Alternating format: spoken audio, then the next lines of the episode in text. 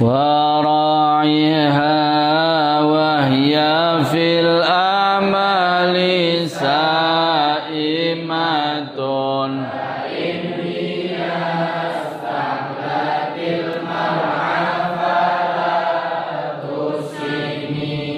بسم الله الرحمن الرحيم. وراعيها وهي في الأعمال سائمة. وراعي. لأن ya jogo sira ing nafsu. Wahia hali utai nafsu fil a'mali ing dalam ngamal iku saimatun. Iku saimatun. Kaya binatang ternak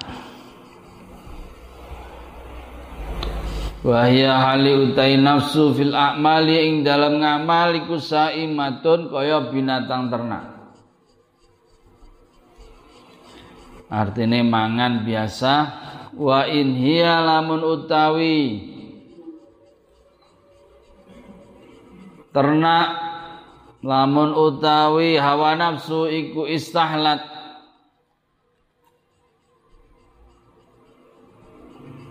ngerasa seneng apa nafsu apa binatang ternak almar'a ing tempat pengembalaan.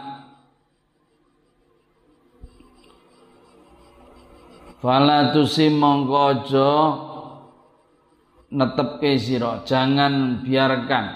Aja netepke aja ngenengke sapa sira ning kono kuwi Warailan joko siraha ing hawa nafsu wahya hali utawi hawa nafsu ik fil a'maling dalam ngamal iku saimatun kaya binatang ternak wa in hiya lamun utawi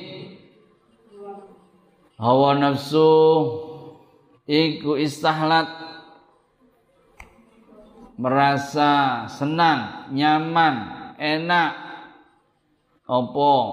Hawa nafsu al mar'a ing tempat berternak fala tusib. Mongko aja membiarkan sapa sira. Jagalah nafsumu senantiasa melakukan kebaikan.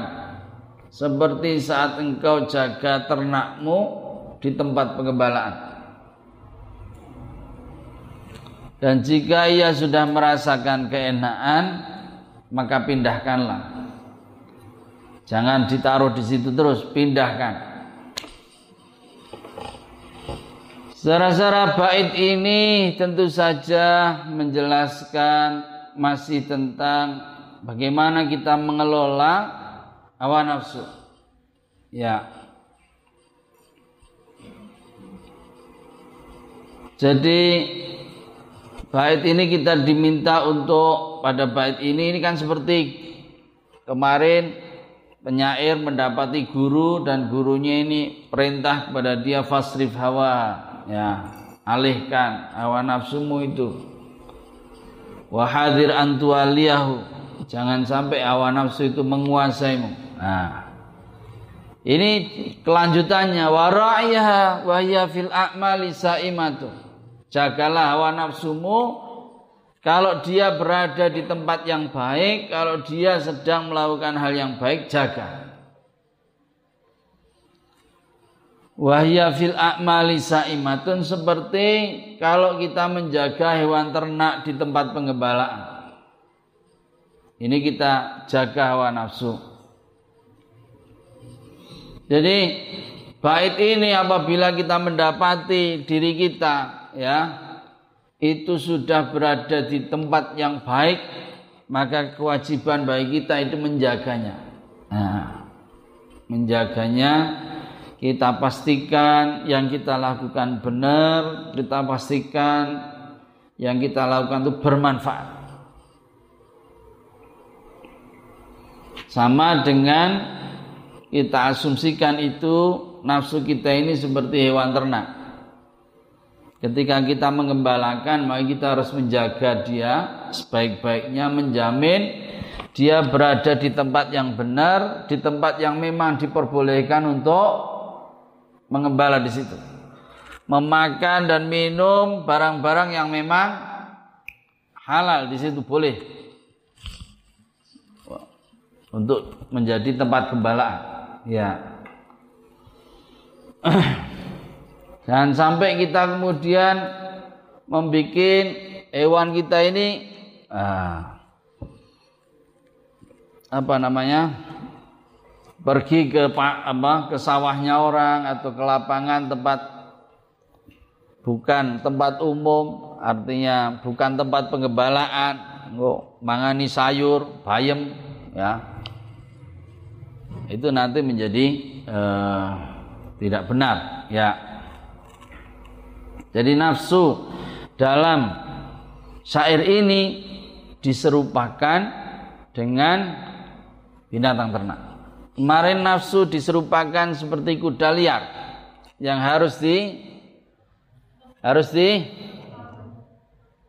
harus dikekang, harus dikelola, ditahan. Hari ini kita belajar nafsu itu diibaratkan seperti binatang ternak. Memang binatang ternak sesuatu yang sudah jinak. Sesuatu yang sudah hewannya itu sudah oke okay lah. Meskipun begitu karena namanya hewan nggak bisa bedakan ini rumput yang halal, ini rumput yang tidak halal. Yang penting rumput aja dipangan sasak wae. Ini jenis hewan. Oleh karena itu perlu penggembala. Nah kita sebagai penggembala itu memastikan apa yang dia makan itu harus halal. Ya.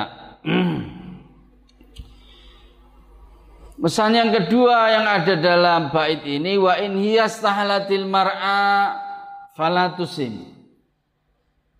Berat, nah. Kalau binatang ternak itu nafsu kita ini sudah kita jaga dan nafsu ini sudah berada di jalur yang benar. Di sesuatu yang baik, di jalur yang baik yang benar. Ya dah, tetapi kita ini sudah merasa nyaman, di zona nyaman di situ. Ya. Maka kalau sudah merasa nyaman, justru kita ini harus beralih ke tempat yang lain. Perhatikan ini banyak sekali yang tidak tepat ya e, memaknai bait ini ya. Mohon maaf. Jadi ketika nafsu itu sudah di tempat yang benar, maka kita harus jaga. Tapi ketika sudah berada di situ, jangan sampai di situ tuh berlama-lama. Menikmati ibadah-ibadah yang sunnah, tentu saja yang kita bicarakan adalah ibadah yang sunnah. Karena kalau ibadah yang wajib itu tidak tidak boleh disembunyikan, justru harus ditampakkan. Sama sama sudah sholat asar belum? rahasia. Oh enggak boleh. Sudah sholat sudah harus bilang begitu. Tapi kalau sama tadi sholat duha enggak, ah, biasa aja. Ya, sama enggak apa-apa. Tapi ketika sholat sama sudah bayar zakat belum? Sudah. Ini harus jelas kalau perkara wajib. Tapi kalau perkara sunat, saman puasa ya? Enggak, biasa aja. Dan saman nutup-nutupi begitu bagus. Ya. Maksud kandake, aku puasa sunat, kowe puasa perang. Nah. Itu enggak. Ya. Bait ini bermaksud ya kalau kita sudah menekuni ibadah sunnah ya dan kita merasa nyaman di situ ya beralihlah artinya Ya kalau saya artikannya itu menambah kepada ibadah yang lain. Jangan kita ini kemudian di situ saja merasa di zona nyaman, ya. Kemudian jadinya apa kalau merasa di zona nyaman? Orang itu biasanya kemudian takabur. Ini loh yang kemudian dikhawatirkan dari kalau kita diam saja berada di zona yang nyaman. Kita harus cari tempat yang lebih menantang, lebih berat, ya Ini ibadah sunnah. Hmm. Supaya apa? Supaya tidak ada sifat sombong di situ. Supaya kita tidak ya, merasakan riak. Ya. Ini kalau kita sudah ada di zona nyaman, itu biasanya seperti itu. Ini wa in hiyastahlat kalau hewan itu sudah merasa nyaman berada di tempat itu, jangan ditaruh di situ. Beralih kepada yang falatusim, falatabqina, falatabko.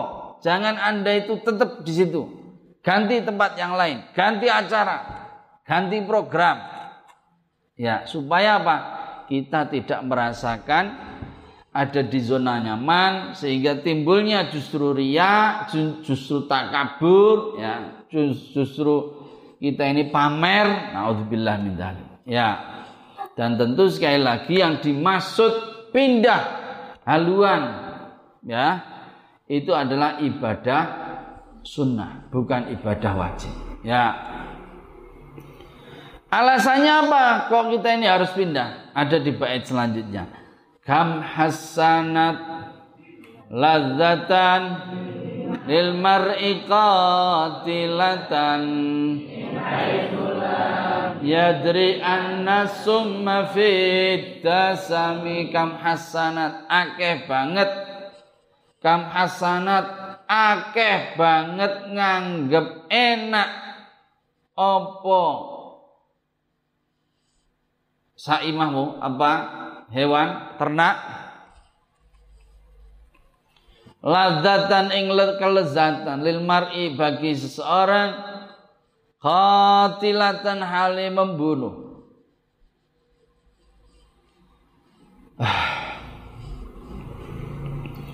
Min haitsu lam yadri sanging sekirane orang ngerti sapa wong. Ora sadar sapa wong Anna summa ing sak temene racun. Iku fiddasami ing dalem lemak. Anna summa sak temene racun iku fiddasami ing dalem lemak. Kam hasanat akeh banget nganggep enak. Apa nafsu utawa apa kewan mau? Lazatan ing kelezatan. Lil mar'i bagi seseorang Qatilatan hale mateni. Enak tapi bikin sakit, enak tapi bikin mematikan.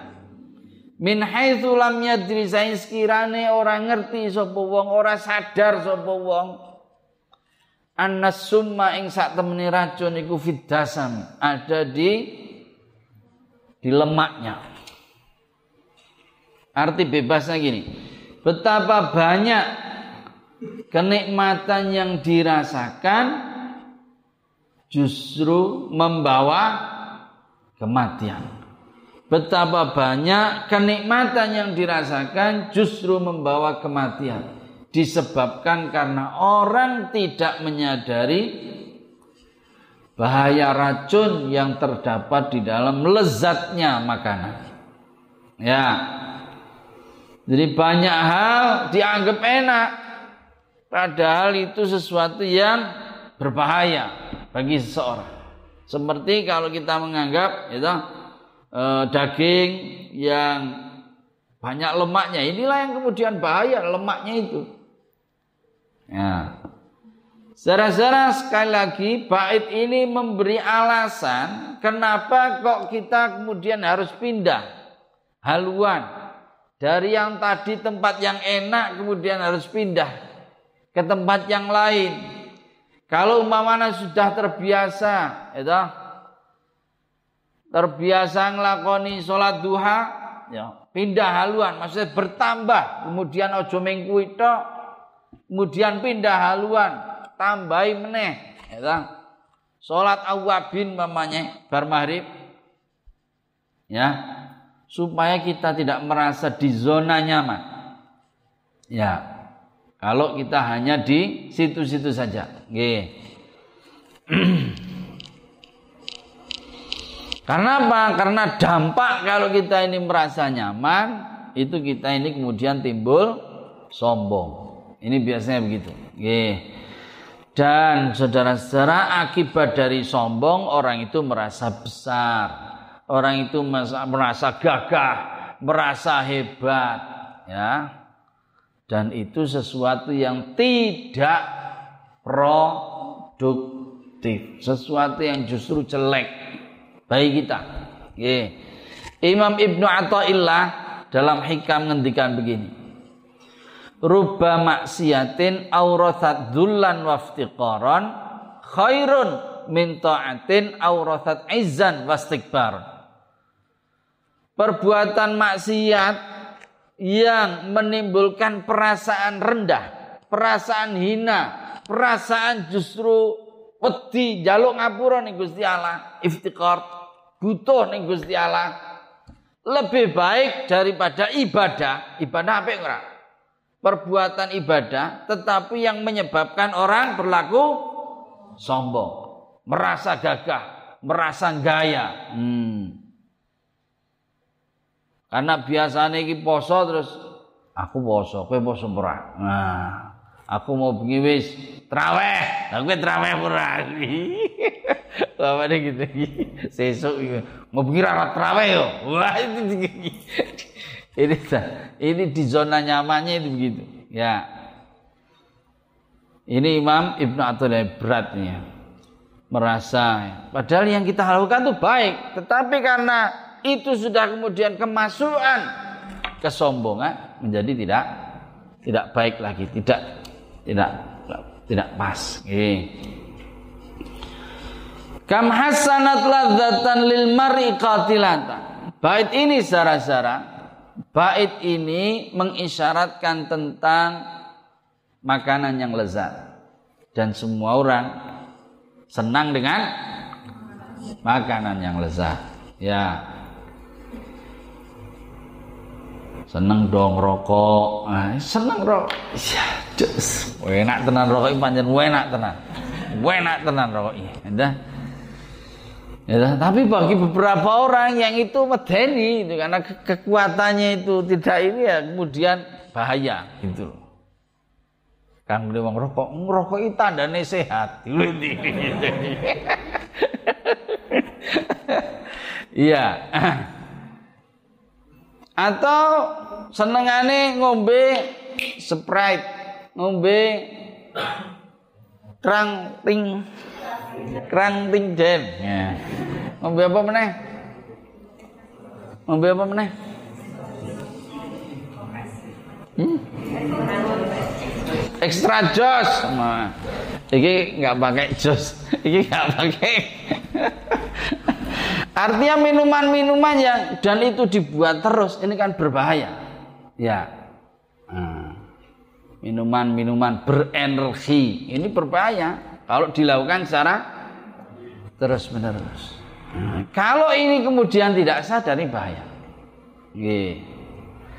Jadi hal-hal yang enak. Nah, oleh karena itu ini di apa namanya diisyaratkan di dalam bait ini sebab semua orang senang dengan makanan yang enak itu. Oleh karena itu saudara-saudara kalau kita perhatikan Quran itu yang didawuhkan Quran kepada kita itu bukan hanya yang halal tapi juga yang kok haram.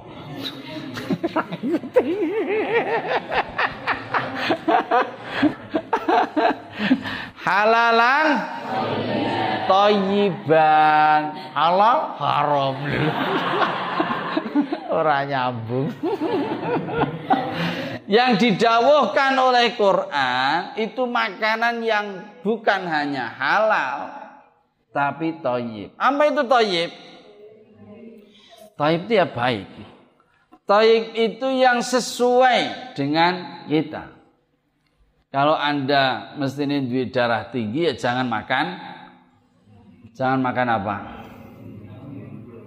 Apa? Ah, daging kambing atau urang ya.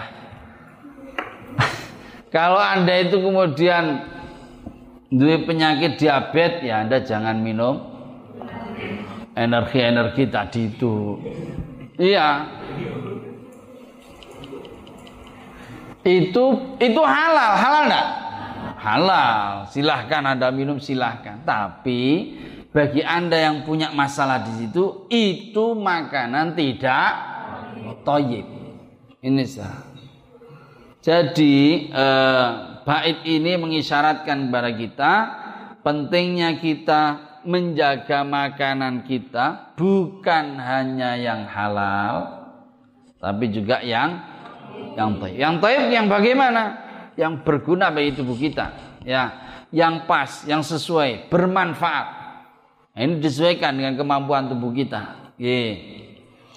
Barangkali yang anda makan, eh, kalau sudah cukup dalam satu satu apa? Satu porsi lah, itu cukup ya sudah satu porsi. Ya. Ketika Anda itu lebih dari situ, ah itu bermasalah lagi. Ya. Halal enggak? Halal, tapi itu tidak bagus gitu. Ini secara, ini makanan yang yang sehat, ya. Banyak sekali hal yang kita anggap enak tapi belum tentu pas bagi kebutuhan tubuh kita. Ya wahsyata sa'isa min ju'in wa min shiba'in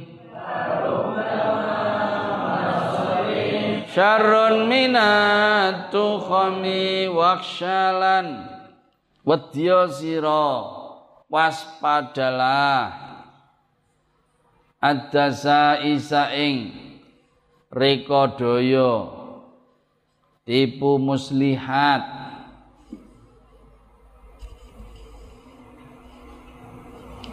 Minjuin rupane. Rasa lapar wa min sibain lan saking rasa warak. Warak apa? Kenyang. Wasyadda saisa waspadalah sira. Adda saisa ing hal yang tersembunyi ya tipu muslihat minjuin yang berasal dari rasa lapar wa min shibain dan rasa kenyang. Titik. Farubba makhmasatin. Akeh banget utawi kelaparan iku syarrun luweh elek minat tuhomi daripada kekenyangan. Banyak sekali kelaparan lebih buruk daripada kekenyangan. Wahsyadasa isa min ju'in wa min. Waspadalah terhadap petaka yang bersumber dari rasa lapar dan rasa kenyang. Seringkali faruba mahmasatin syarrun minat tukhami. Seringkali rasa lapar justru berdampak lebih buruk daripada rasa kenyang.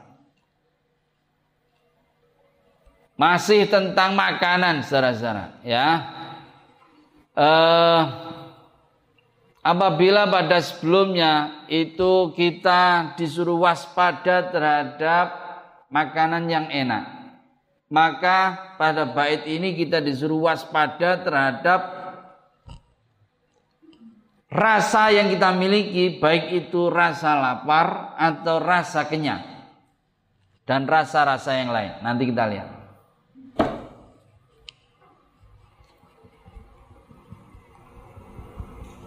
Ya, artinya ini sesuatu yang mubah, sesuatu yang boleh kita lakukan. Ya. e, petaka yang dimaksud di sini petaka yang tersembunyi sebab orang lapar atau sebab orang kenyang. Ya, orang itu kalau lapar biasanya dia itu sensitif, benar, mudah tersinggung, emosional, berperilaku buruk, mudah curiga. Ini karo orang lapar, miskin, ala sawah.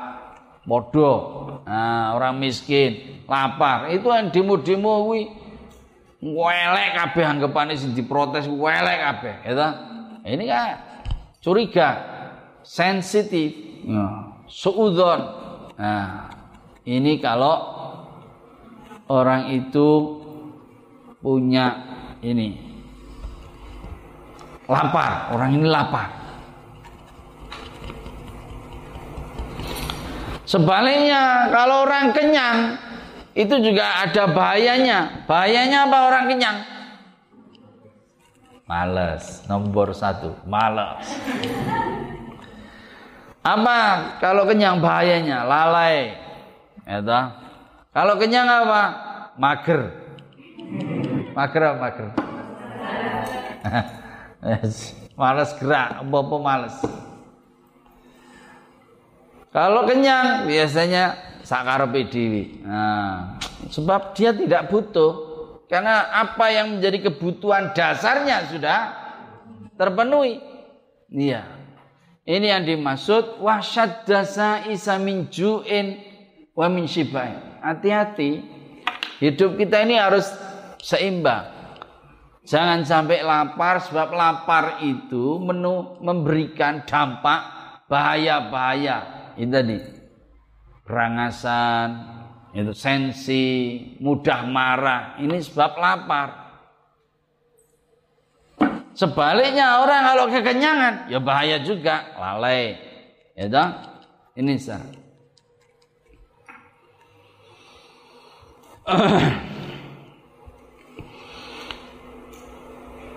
Farubba mahmasatin syarun minat tuhami. Tetapi secara-secara kelihatannya lebih bahaya lapar apa lebih bahaya kenyang? Hmm? Ternyata lebih bahaya orang yang lapar. Orang yang lapar itu lebih bahaya. Nih. Kenapa saudara-saudara? Karena akibat dari rasa lapar ya. Kalau orang itu kalau orang itu kenyang, ya, itu orang paling ogah-ogahan, males-malesan. Kalau males-malesan itu hanya kaitannya dengan dia terkait hal-hal yang dosa, maksiat, gitu. Ini kalau orangnya warak, bar sahur turu, nah subuh subuh, ah, subuh subuh, ah, lewering Ini kalau warak. Tapi bahayanya lapar, orang itu kalau sudah lapar itu bukan hanya soal maksiat ya, yang ditentang itu kemudian bahkan soal akidah. Ini kalau soal lapar. Jadi bahaya lapar. Kita tahu persis ya di pegunungan-pegunungan di daerah DIY ini ya ada upaya-upaya untuk supaya orang Islam pindah kepada keyakinan agama lain dan itu hanya dilakukan dengan memberi gula sekilo dua kilo beras membeli minyak memberi supermi dan itu real itu nyata. Di pegunungan-pegunungan eh, memodal itu modali untuk gula itu apa? Dan dia bis, bukan gula aren itu. Gula apa itu? Dan dia kemudian yang ngepul. Nggak ada yang berani ngepul lainnya nggak ada yang berani. Karena kalah saingan dari situ. Dan di situlah dia bermain inilah kemiskinan kemiskinan yang nyata yang sebab kemiskinan bahayanya.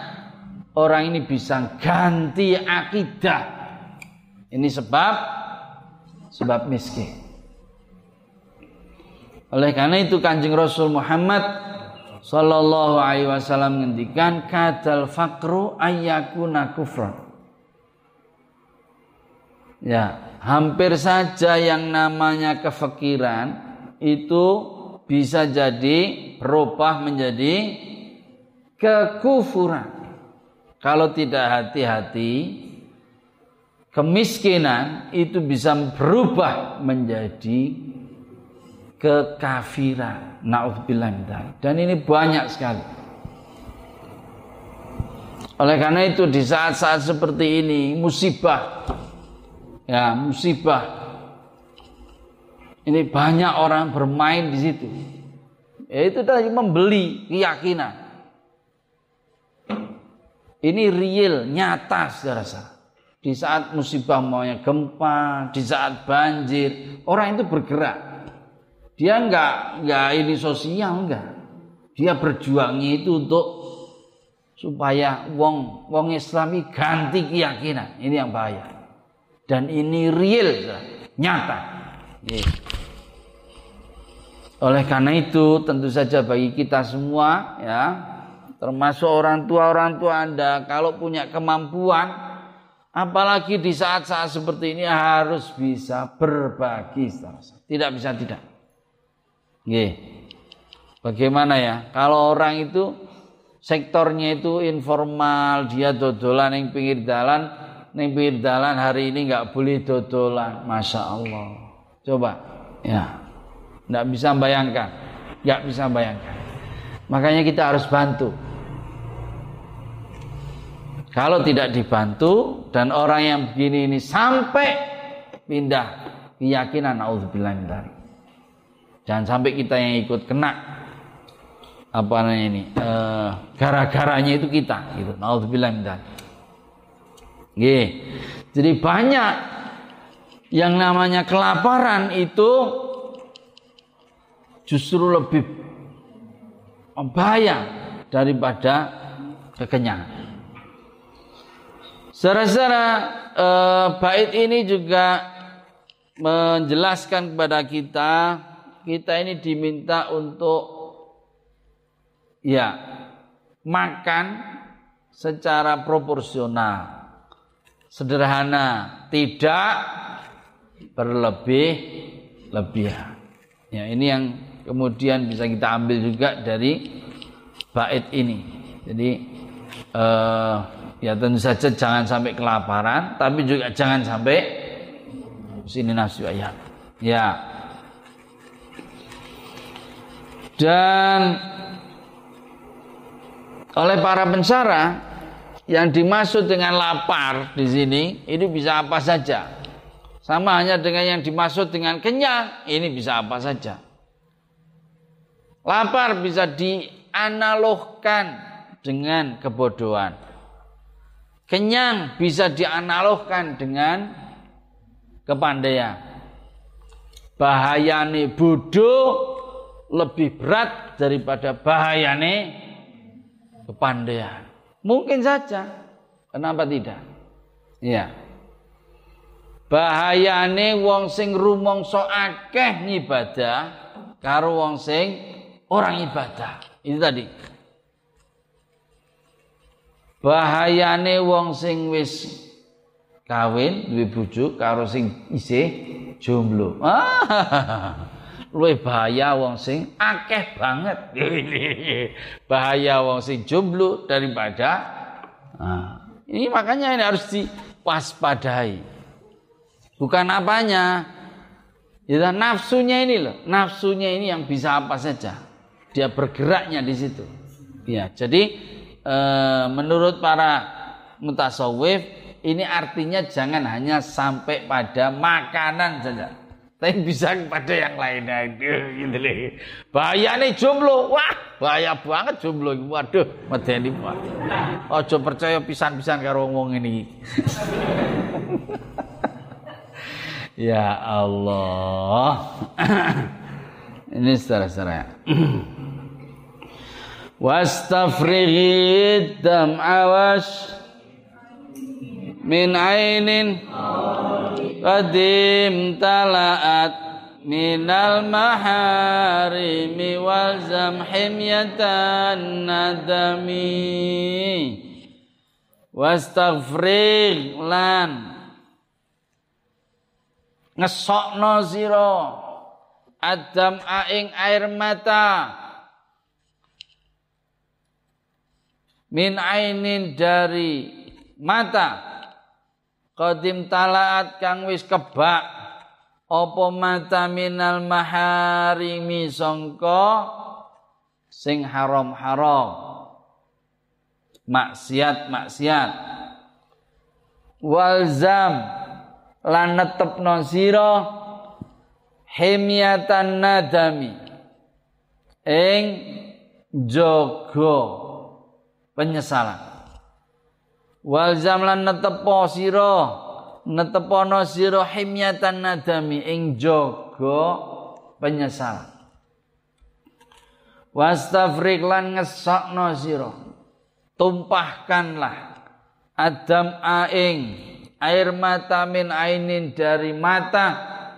Qadim talaat kang wis kebak apa mata minal maharimi sangka dosa-dosa wal zamlan netepno sira himyatan nadami ing jaga penyesalan.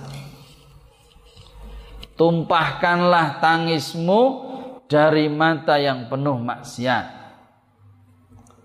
Dan peliharalah tobatmu melalui rasa sesal atas kesalahan dan dosa-dosa. Dari bait ini saja kita sudah tahu ya bahwa yang diminta ya nasihat yang diberikan oleh guru kepada penyair, penyair disuruh untuk bertobat. Jadi sesudah mengelola hati, di sesudah kemudian eh, hatinya ini kemudian bisa dibersihkan dari apa namanya eh, makanannya dari apa yang dia masukkan dalam tubuhnya maka guru ini menyuruh pada penyair untuk bertobat. Wastafrik ad-dam'ah istafrik. Istafrik disokke. Secara istafrik itu dari kata farogo juga, tapi tidak afril atau faril ngesok siro biasa, tapi menggunakan kata istaf'ala, menggunakan wazan istaf'ala. Kalau dalam bahasa Arab ini maknanya tolap. Tolap itu artinya apa? harus pakai diupayakan. Istafri ad-dam'a. Upayakanlah nangis. Angel nangis ki angel. Tobat, tobat, nangis, ora nangis. Jadi nangis ini diupayakan. Jangan main tobat dong. Istafril. Ya, upayakanlah disokke, dintekke, ditumpahkan.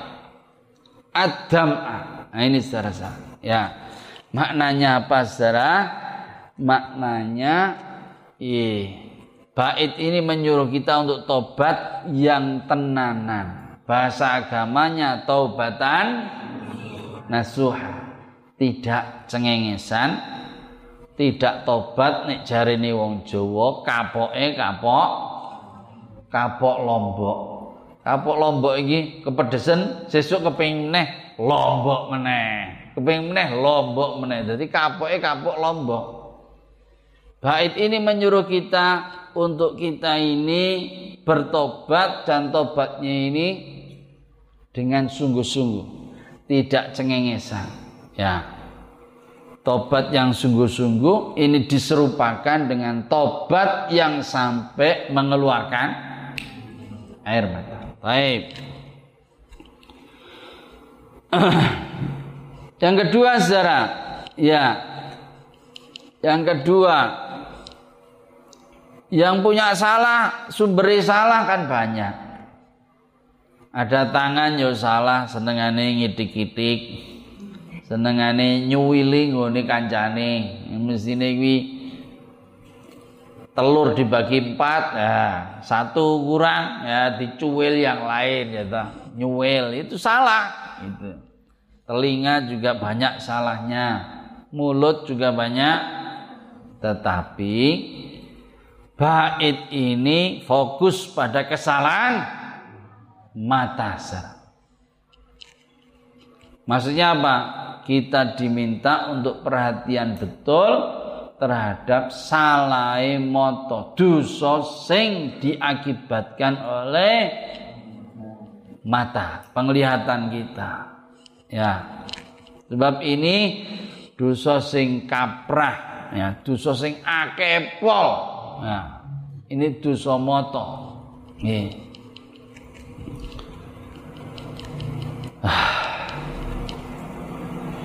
Dosa mata iki ya ndelok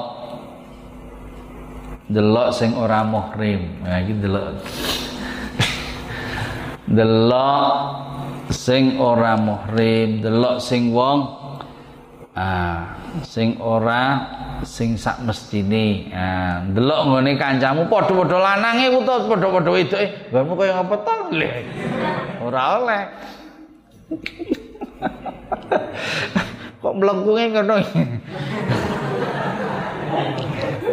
orang sekarang ini nggak ada kolah yang begitu ya zaman dulu tuh kolah itu hanya se sa apa sih sak dodoi jadi kolah itu eh, kolah ya kolah apa ya kamar mandi itu terus ini bak baknya di depan gitu loh jadi ada bak terus ada kasih pancuran gitu. Jadi terbuka semua gitu. Ya ada baiknya. Baiknya apa? Orang nggak main-main di kolah itu. Mesti ketahuan. Nah, iya toh. Iya orang. Mesti orang nggak main-main di kolah dan mesti bisa cepat mandinya. Ini maksud para kiai gitu dulu itu. Kenapa kamar mandinya itu terbuka? Gitu. Ya, jadi tidak lama-lama terus kemudian antrinya itu bisa diketahui ini baru kosokan gini tidak tahu ya. Iya. Zaman dulu. Tapi kalau putri ye mah orang tahu delok ya.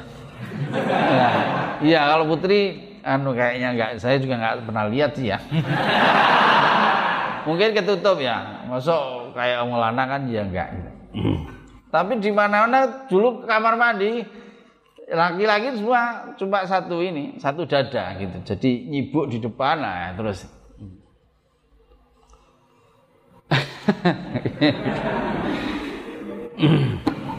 ini kamar mandi zaman dulu ya.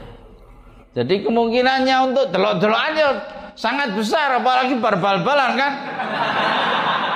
Atau uh, hujan pas hujan mandi habis bal-balan hujan masih hujan terus bareng-bareng adus gitu ya ya terjadi gitu loh. Aku ora kelingan apa biyen delok-delokan ora ya lagi.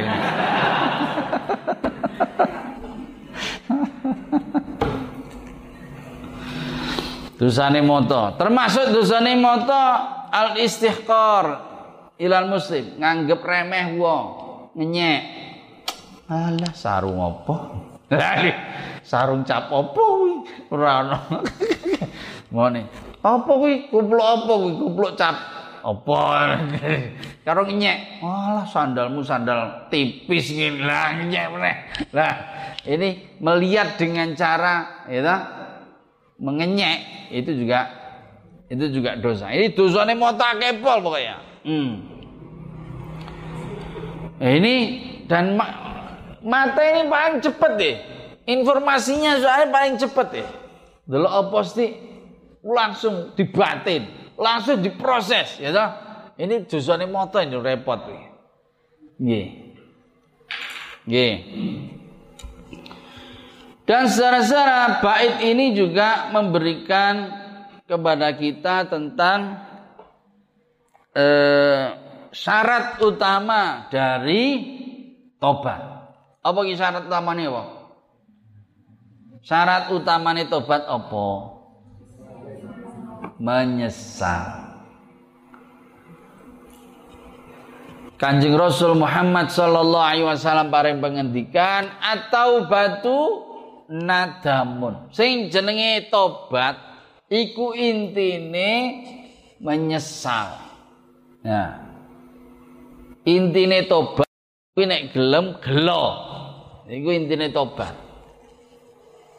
Nah, bait ini ya ini memberikan apa anjuran kepada kita untuk memelihara tobat dengan cara memelihara kita ini penyesalan kita ini. Dijaga. Nggih. Aja terus kemudian kapoke kapok lombok. Iki menyesal terus engko ora menyesalne sing menyesalne. Kalau Quran bilang auzubillahi minasyaitonir rajim wa laysatit taubatu lil ladzina ya'maluna sayyiati hatta ya wa laysatit taubatu lil ladzina ya'maluna sayyiati ha? Apa? Terusnya piye? Ya ini kapok kapok lombok ndak nah ini dengan cara tobatnya itu dijaga terus menerus meskipun saudara ya sing jenenge tobat itu ada beberapa syarat ya. Syaratnya tobat itu ya ada beberapa ya. Nomor satu saja sing jenenge tobat itu harus dilandasi oleh rasa menyesal, an-nadam. Ya. Yang kedua yang namanya tobat itu harus dilakukan dengan cara al-iqla' Ikhlas itu apa? Ikhlas itu menghindar dari dosa. Nek bener-bener tobat, umpamane biyen senengi ngombe-ngombe, nek tobat ya wis ditinggalke ngombe-ngombe ini ora dilakoni meneh. Ora tobat kok iso ngombe. Aku kangen nih. ora oleh. Jadi menyesal dan nomor dua meninggalkan apa yang jadi dosanya dihilang apa di ditinggal. Nggih. Yang ketiga sing jenis tobat ya nek tobat iku tenanan serius. Al azmu ala alla yauda.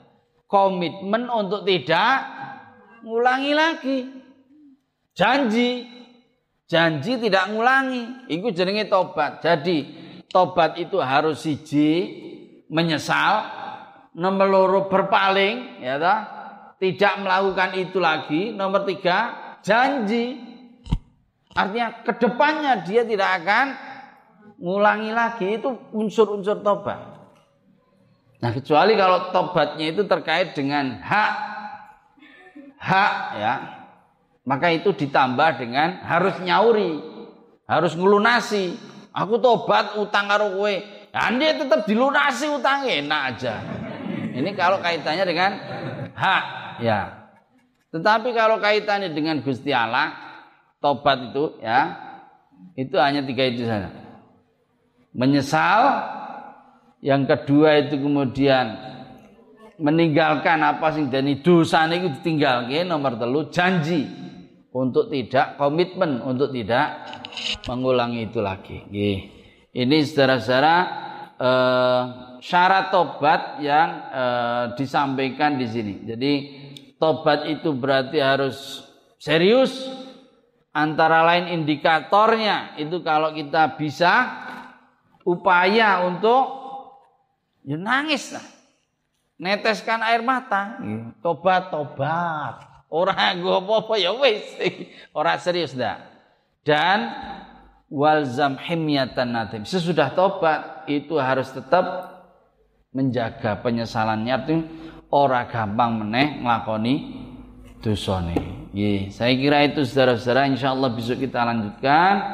Semoga bermanfaat. Nakhtati bilhamdalah.